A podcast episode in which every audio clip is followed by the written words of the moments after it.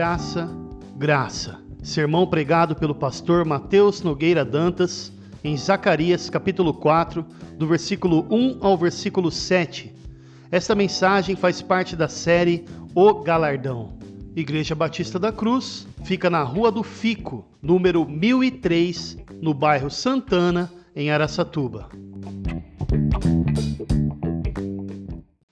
Zacarias 4, nós vamos ler o verso do verso 1 ao verso 7. Lembrando, irmãos, que nós estamos pregando uma série de mensagens a respeito do galardão. Nossa primeira mensagem foi no domingo passado e nós falamos de Jesus, o nosso maior galardão. E nessa noite nós vamos falar de outra bem-aventurança, de outro prêmio, de outra bênção que nós recebemos da parte de Deus por estarmos unidos a Cristo e por termos recebido a Ele como único e suficiente Senhor e Salvador das nossas vidas, que é exatamente a plenitude e o poder do Espírito Santo.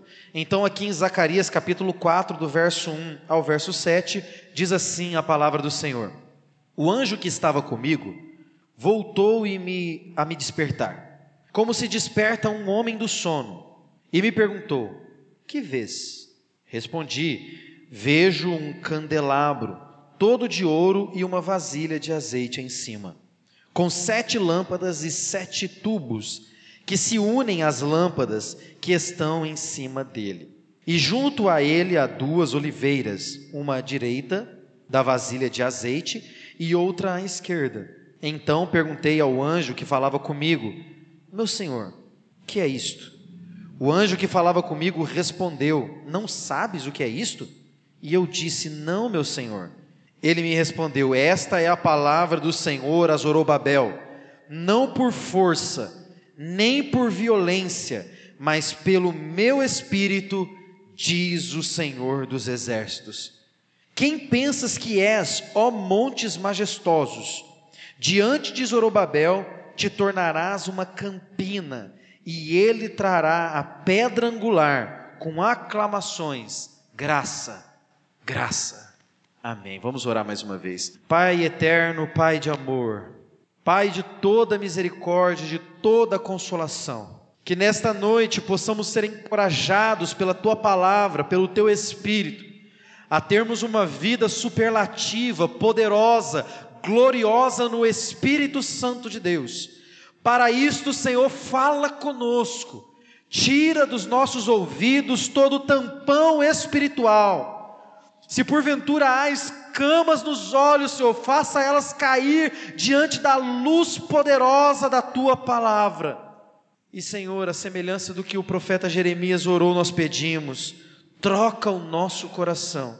Tira o coração de pedra e põe no lugar um coração de carne um coração sensível ao teu toque, um coração sensível à tua voz, e que nesta noite possamos ser transformados nós oramos confiados, não na nossa inteligência, na nossa capacidade, na nossa interpretação, mas exclusivamente no Teu Espírito, na Tua palavra revelada, a Escritura que está em nossas mãos, no Teu poder, na Tua graça, na Tua misericórdia, na Tua bondade. E tudo isso em nome de Jesus. Amém e amém. Glória a Deus. Muito bem, irmãos, nós estamos diante de um profeta que tem uma característica que eu gostaria muito de ter, mas por vezes me falta. Esse profeta, profeta chamado Zacarias, tem um nome que significa o Senhor se lembra. Muito propício Deus levantar um profeta chamado Zacarias nesse tempo.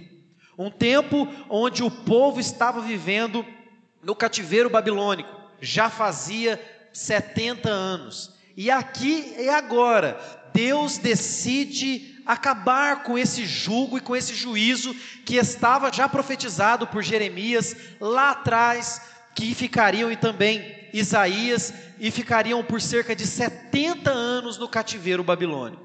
E agora eles estão em um momento totalmente diferente, regressando do cativeiro, libertos por Ciro, voltando para a terra de Judá e sua capital. Mas em tempos passados, esse lugar era um lugar glorioso. quando se chegava e se avistava o templo de Salomão, ou melhor, o templo do Senhor, mas ficou conhecido como o templo de Salomão por causa da obra executada por esse homem naquele tempo. E você chegava e via uma terra gloriosa, aonde de fato estava manando leite e mel, o reino unificado, o povo seguindo uma orientação, podendo sacrificar, podendo viver debaixo do temor do Senhor. Mas o tempo passa, o povo cai em pecado e Deus então decide tirar esse povo da sua terra, o leva para a Babilônia, cativo. Mas agora eles estão regressando. Já não mais com aquele templo maravilhoso construído por Salomão, mas o templo agora está destruído. Os muros estão, foram restaurados por Neemias. Uma liderança foi composta. Muito provavelmente Zacarias até fazia parte dessa liderança que depois no futuro se tornou aquilo que nós conhecemos quando lemos na Escritura de Sinédrio. Zacarias significa que Deus se lembra. E Deus não havia se esquecido da promessa que havia feito por meio dos seus profetas, no antepassados desses homens. E que promessas eram essas? Que profecias eram essas? De que o Senhor não os deixaria cativos para sempre, mas de que o Senhor os libertaria, que o Senhor os restauraria. E Deus então levanta um profeta com esse nome, quase que dizendo abertamente para o povo: Eu não me esqueci de vocês, eu não sou homem para mentir, nem filho do homem para se arrepender, o que eu prometi, eu vou cumprir. E a característica que esse grande homem de Deus tem, que eu gostaria muito de ter é que ele é encorajador. Diferente do seu contemporâneo, o mesmo profeta que viveu no seu tempo, o profeta Ageu. Se você voltar um livro aqui, você vai encontrar Ageu. Ageu viveu no mesmo tempo desse profeta. E Ageu era um profeta talvez mais parecido com os profetas aqui dessa casa.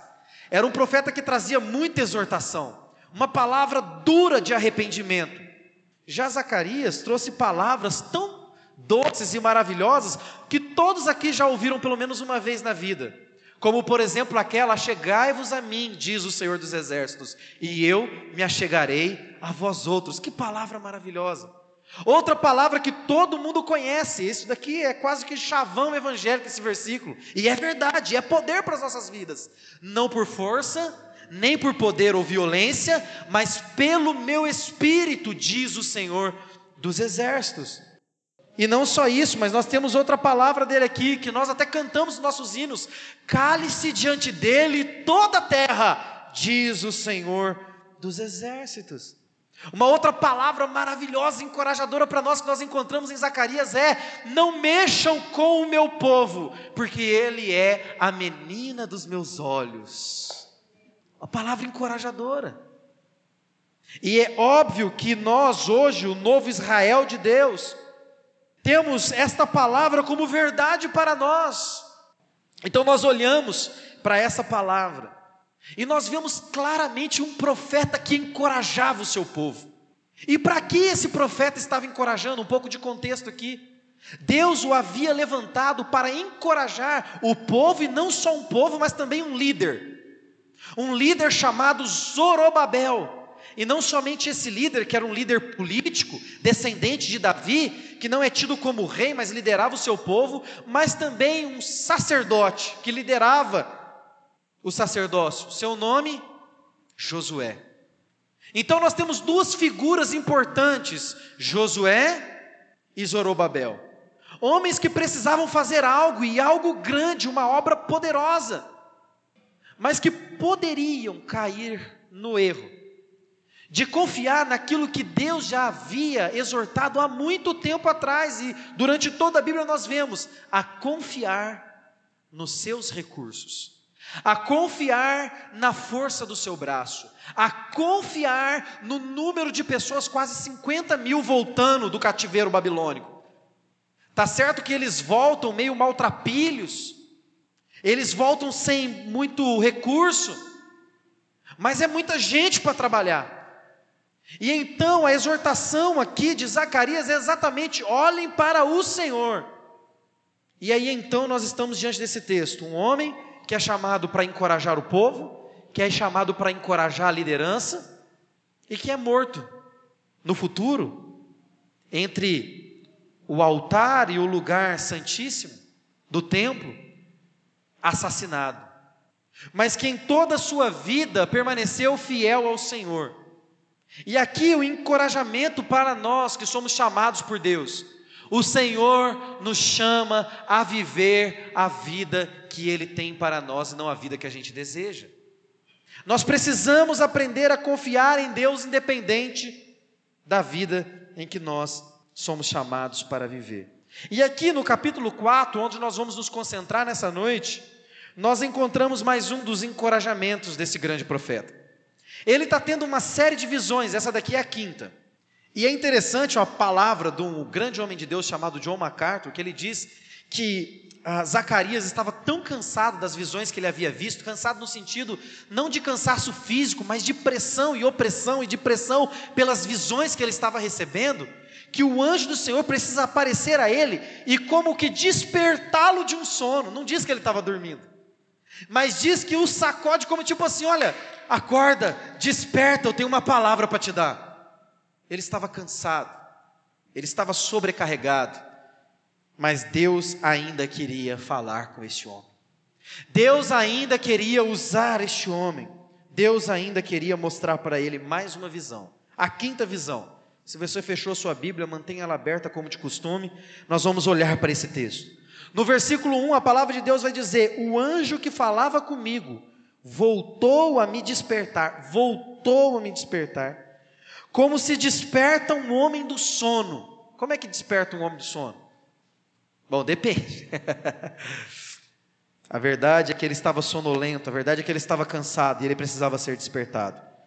No versículo 2, a palavra de Deus vai dizer: E me perguntou, Zacarias, o que você está vendo? Zacarias, o que você está vendo? Quantas e quantas vezes na nossa vida nós estamos tão sonolentos, nós estamos tão dispersos que perdemos aquele estado que Deus nos chamou, nós que somos os seus filhos, para viver um estado de contemplação. Nós não percebemos o que Deus está fazendo. Isso aqui não tem muito a ver com o que está acontecendo, na verdade, mas é um alerta para nós aqui. O que você está vendo? Qual a sua percepção? Para onde você está olhando? O que você está esperando? O que Deus está te mostrando? Para onde Deus quer te levar? O anjo do Senhor pergunta a Zacarias o que você está vendo. E ele responde: Eu vejo um candelabro todo de ouro e uma vasilha de azeite em cima, com sete lâmpadas e sete tubos que se unem às lâmpadas que estão em cima dele. E junto a ele duas oliveiras, uma à direita da vasilha de azeite e outra à sua esquerda. Então perguntei ao anjo que falava comigo: Meu senhor, o que é isto? Ele tem uma visão, ele vê, mas ele não entende. Ele não sabe o que o Senhor está mostrando para ele. Na verdade, irmãos, essa pergunta é um tanto quanto irônica, porque para qualquer judeu daquele tempo, que estava indo reconstruir o templo, saberia que os candelabros, que esses vasos, eles tinham por, por certo uma certa semelhança com aquilo que se encontrava no templo. E que este candelabro, esses sete lâmpadas e sete tubos, e este azeite tinha uma simbologia. É preciso lembrar que o livro de Zacarias só fica atrás do livro de Isaías no que tange a visões e profecias messiânicas e proféticas e escatológicas. Nós estamos, por assim dizer, diante de um livro um tanto quanto apocalíptico com certas figuras, e essas figuras têm que nos trazer à memória aquilo que significava. E durante todo o Antigo Testamento, o que significava o azeite? O que significava os candelabros? O que significava a luz? O que significava aqueles vasos? Senão a presença gloriosa e poderosa do nosso Deus. E para ser bem mais específico, o azeite simbolizava o Espírito Santo de Deus, que trazia luz para os candelabros. Jesus no Antigo Testamento também mostrou para João Batista certos candelabros, certas luzes, e ele disse para João o que era aquilo. A igreja, o povo de Deus, que Deus chamou para iluminar o mundo. Sete tubos, sete lâmpadas. Por que sete? É certo também, por ser um livro apocalíptico, que a ideia aqui de plenitude, de completude, de perfeição. Eu não sei se você conseguiu desenhar enquanto nós vimos, talvez você não exercite muito a sua criatividade e conseguiu visualizar como que seria essa cena que Zacarias está vendo.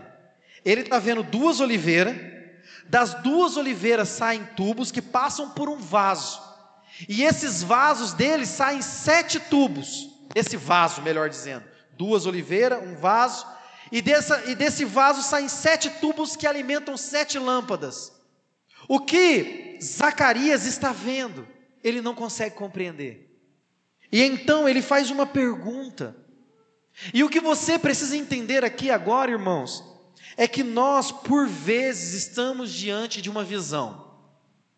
Alguém já disse que se Deus não tem falado com você, de certo, é porque a sua Bíblia anda muito fechada. Deus fala conosco. Deus se revela a nós. Nessa noite, mais uma vez, Ele está falando com a gente. E quando nós estamos diante dessa visão, vislumbrando a Sua palavra, a pergunta que eu devo fazer para você aqui, que você deve refletir, é: o que, que você está vendo? E se você está vendo alguma coisa, será que você não percebe o que é? Então, no versículo de número 4, ele diz: Meu Senhor, o que é isto? E o anjo responde. O anjo que falava comigo respondeu, verso 5: Você não sabe o que você está vendo? Você não consegue perceber o que você está vendo? Será que é porque você está cansado demais? Será que é porque as montanhas estão grandes demais diante de você? Por que você não consegue entender? Não sabes o que é isso? E ele, talvez um pouco envergonhado, meio sem graça, responde: Não, meu senhor, eu não sei. Diante da revelação que Deus traz para nós, qual é a nossa resposta? É uma resposta escapista? Eu não estou dizendo que Zacarias estava errado aqui. Eu estou fazendo você refletir a respeito de você quando você está diante de uma revelação. E a revelação aqui, para que não fique dúvida, eu estou falando da palavra de Deus. Como é que você reage diante da palavra de Deus? Como é que você reage diante da revelação da palavra de Deus? Eu não entendo, eu não compreendo, eu não sei o que ela quer dizer. A boa notícia para mim e para você é que Zacarias tinha esse, esse anjo instrutor, quase que um mestre. Mas nós temos muito mais do que um anjo, nós temos o Espírito Santo de Deus que nos revela tudo o que precisamos saber por meio da palavra revelada. Ele nos traz luz, ele ilumina a nossa mente. Você tem o Espírito Santo. E se Zacarias podia perguntar para um anjo, você pode perguntar para Deus: Senhor, o que é isso que o Senhor tem me mostrado? A grande questão é que talvez não haja nada diante dos seus olhos, porque por certo, muitos estão correndo da presença de Deus. Não é diferente esse tempo daquele tempo em que o povo dizia: Mostra-nos a tua face, Senhor, mostra-nos a tua glória. E Moisés diz: Tá bom, o Senhor mostrará. Mas passado alguns dias, três para serem mais exatos, quando o Senhor se revela no monte, o povo diz: Senhor, não queremos te ver, não queremos te ouvir, não queremos estar diante de ti revele-se somente a Moisés. Como nós reagimos diante desse galardão, diante dessa revelação, diante dessa presença maravilhosa do Espírito Santo? No versículo 6, o anjo começa a explicar do que se trata a revelação, e ele vai dizer: Ele me respondeu, esta é a palavra do Senhor a Zorobabel, não por força, nem por poder, mas pelo meu espírito diz o Senhor dos exércitos. Versículo 7: Quem pensas que és, ó monte majestoso, diante de Zorobabel te tornarás uma campina, e ele trará a pedra angular com aclamações, graça, graça. Preste atenção. Duas coisas são claras nesse texto. A primeira, que a, a visão que ele tem dos candelabros, das dos sete tubos, das sete lâmpadas, do vaso, das duas árvores, são expressões da presença de Deus. A única coisa ali que não simboliza a presença de Deus são as duas oliveiras. No versículo 14 ele vai explicar o que é. As duas oliveiras são Zorobabel e Josué. Um líder político e um líder religioso. Esses dois eram as oliveiras. O que Deus está dizendo é que vai derramar bênção sobre o povo, mas vai usar os seus líderes. E que a presença de Deus jamais cessaria. É uma ligação direta. Deus derramando azeite sobre o povo, a fim de que a lâmpada não se apague. O que Deus está fazendo através de Jorobabel é aquela palavra que diz: Não piseis a cana torcida, nem apagueis o pavio que fumega. O que Deus está dizendo é: eu vou trazer luz sobre vocês, por mais que vocês não se arrependem, por mais que vocês muitas vezes continuam no pecado, a minha unção e a minha presença na pessoa do Espírito Santo será com vocês. Reconstruam o templo, façam a obra que eu chamei vocês para fazer, é isso que o Senhor está dizendo. E o que há de incrível aqui é que Deus estava falando com Zacarias, mas a mensagem não era para Zacarias. A mensagem era para Zorobabel. Deus acorda Zacarias e diz para ele: Levanta, acorda e diga a Zorobabel. O que você tem a dizer a Zorobabel? Se de um lado a primeira coisa é que a presença de Deus é real, de outro lado é a segunda, o segundo ponto. Nós precisamos aprender a confiar na força de Deus. A mensagem de Deus para Zorobabel é: não confie em você, não confie nos 50 mil que estão vindo com você, confie em mim. É o meu azeite, é o meu galardão, é o meu presente, é o meu espírito que será com você, Zorobabel. Zorobabel era da linhagem de Davi. Zorobabel era líder religioso.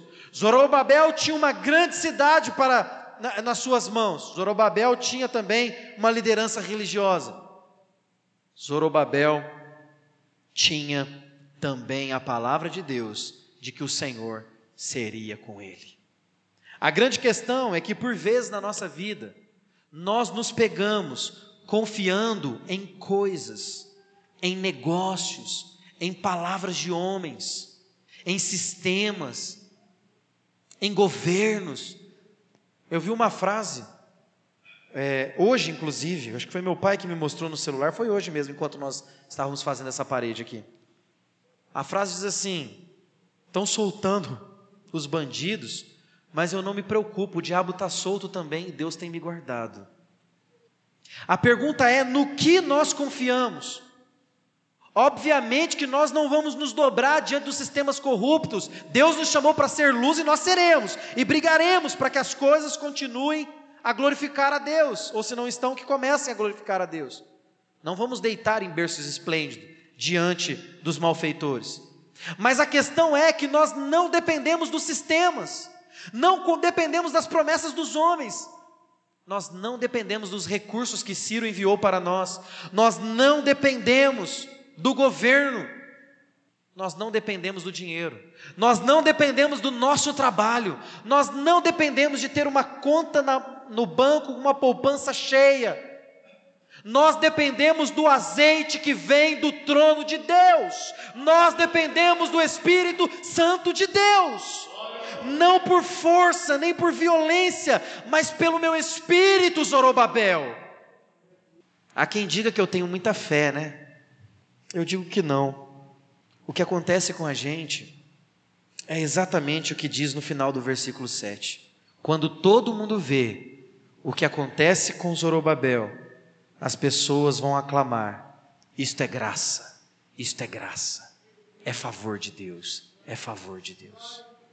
A primeira coisa, primeiro ponto, não é pela nossa força, mas é pelo Espírito de Deus.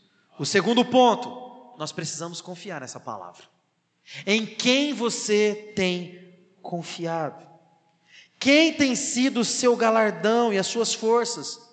Nós devemos aprender a deixar a nossa força para trás. É muito interessante, irmãos, a gente não confia a Deus o mínimo, o mínimo. Lembra daquela palavra, um pouco fora de contexto aqui, mas eu me lembrei dela? Sede fiel no pouco e sobre o muito te colocarei. A verdade é que a gente não consegue ser fiel no mínimo, no pouquinho, e a gente fica pedindo para Deus nos colocar no muito. O que Deus pede para nós devia ser muito fácil para a gente. Confie em mim. Confie em mim, Zorobabel. Confiar que Deus enviará os recursos necessários para nós. Qualquer coisa que construirmos, qualquer plano que for feito por homens, falhará sempre e totalmente. Mas aquilo que é construído por Deus, sobre a sua soberania, sobre a sua palavra e sobre a ordem do eterno, prosperará. Para de construir com as suas mãos. Para de fazer com as suas forças. Eu quero dar uma notícia aqui para você, talvez para alguns vai ser destruidoras de sonhos, mas é a verdade. Você não pode nem se salvar da ira de Deus. Você não pode nem sair da mira de Deus para te levar para o inferno. Até para isso, você depende da palavra encarnada, a saber, Jesus Cristo. Você não consegue se livrar do inferno. Quanto mais se sustentar aqui nessa terra, a boa notícia para mim e para você é que o Senhor está de braços abertos, levantando os seus profetas, acordando e sacudindo eles para dizer para o seu povo: não por força, nem por poder, mas pelo meu espírito, diz o Senhor. Zorobabel não devia se concentrar nos obstáculos. Verso 7. Quem pensas que és, monte majestoso? Diante de Zorobabel te tornarás uma campina, e ele trará a pedra angular com aclamações, graça e graça. É interessante aqui, o que, que significa essa montanha majestosa? Significa todo o obstáculo que tivesse diante de Zorobabel. E é interessante o que Deus diz para Zorobabel e fala aos nossos corações. Deus não fala assim para Zorobabel: Zorobabel, pode ir em frente, que as planícies, que, que as montanhas se tornarão planície. Não. Deus fala com a montanha. Às vezes a gente está esperando Deus falar para a gente: fica tranquilo, eu vou remover esse problema, fica tranquilo, eu vou abrir essa porta, fica tranquilo, eu vou mudar essa circunstância. E você acha que Deus está em silêncio, mas deixa eu te falar uma coisa que está nessa palavra: tem vezes que Deus não fala com a gente, mas Ele fala com as montanhas mas Ele fala com os nossos problemas, mas Ele fala com as nossas circunstâncias, e a palavra dele é clara: se você confiar em mim, Zorobabel, eu vou falar para as montanhas, vocês se tornarão planícies. Sabe o que é planície, irmão? É terreno plano. Eu me lembro daquela palavra apocalíptica que diz que quando Jesus vir em glória, e botar os seus pés sobre o Monte das Oliveiras, os, o Monte das Oliveiras se derreterá sobre os seus pés, como uma cera perto do fogo, e no seu meio nascerá um rio. As montanhas são como cera diante da glória do nosso Deus. Qual é o seu problema? Qual é a sua dificuldade? Para Zorobabel eram os inimigos que o cercavam. Para Zorobabel era a falta de recurso para terminar a reconstrução do templo. Para Zorobabel era o povo seguir as suas ordens. Para Zorobabel era o povo obedecer à lei de Deus. Mas Deus olha para o monte, para a montanha e diz: Você vai se tornar planície diante de Zorobabel. Você se tornará uma campina. E ele vai passar em cima de você, trazendo a pedra angular, trazendo a pedra que sustenta, a principal pedra que sustenta toda a construção. Irmãos, se você está achando que Deus está em silêncio, você ainda não conhece o nosso Deus. Você não conhece o nosso Deus. Você precisa abrir a Bíblia e começar a olhar mais para o que Deus faz. Nada será obstáculo para Zorobabel. Enquanto Zorobabel confiar no seu intelecto, na sua força, na sua estrutura, naquilo que ele pode fazer, tudo pode ruir. Eu me lembro aqui agora daquela palavra do Russell Shedd, doutor Russell Shedd, perguntaram para ele: Doutor, o homem pode perder a sua salvação? E a resposta dele é essa mensagem para Zorobabel. Ele disse: Depende de quem salvou você. Se foi um homem que te salvou, se foi você mesmo que se salvou, você pode perdê-la. Mas se foi Deus, você não pode perder. Para não ficar nas palavras de Russell Shedd, vamos citar Jesus Cristo. As minhas ovelhas estão nas minhas mãos, e de lá ninguém pode tirá-las. Quem é o valente que consegue ficar de pé diante do nosso Deus? Você está nas mãos dele. Quando tudo diz que não, a voz de Deus nos encoraja a prosseguir. Você está seguro, ainda que os montes se abalem, ainda que a terra estremeça, eu não me abalarei, pois a minha confiança está no Senhor que fez os céus e a terra. A minha confiança está nele. Aonde está a tua confiança, irmão? Quem é o teu Senhor? O meu Deus está falando com as minhas montanhas, e elas vão se tornar terrenos planos diante de mim. Diante de mim não há morte, porque o meu Jesus venceu a morte. O pecado já não me amedronta mais, porque ele me libertou da escravidão do pecado. O diabo não me amedronta e nem pode me acusar, porque Jesus mesmo morreu no meu lugar. Graça, graça é o que o povo de Deus clama, porque a voz dele se faz ouvir por toda a terra. E Zorobabel e Zacarias vai dizer: Não toque nos meus filhos, porque são meninas dos meus olhos. E Zacarias vai dizer: meu espírito será com vocês, vocês não precisarão usar de força. E Zacarias vai dizer, usado por Deus, cale-se diante dele toda a terra, diz o Senhor dos exércitos. O nosso Deus é poderoso. O nosso Deus é soberano. O nosso Deus é criador. E ele não é qualquer criador. Ele não é um criador nos nossos parâmetros ele traz à existência o que não existe. O nosso Deus é El Shaddai, todo-poderoso. O nosso Deus é o nosso resgatador, o nosso remidor. O nosso Deus é aquele que remove as montanhas. O nosso Deus é um rolo compressor contra as pequenas montanhas que se levantam diante de nós. Confie nele entrega o seu caminho a Ele, e o mais Ele fará. Você será uma planície diante de mim, montanha, porque eu não estou sozinho. Porque eu não estou sozinho. O meu Senhor está comigo. Vamos ficar em pé, o louvor pode vir aqui. Eu quero ler um último versículo para nós encerrarmos.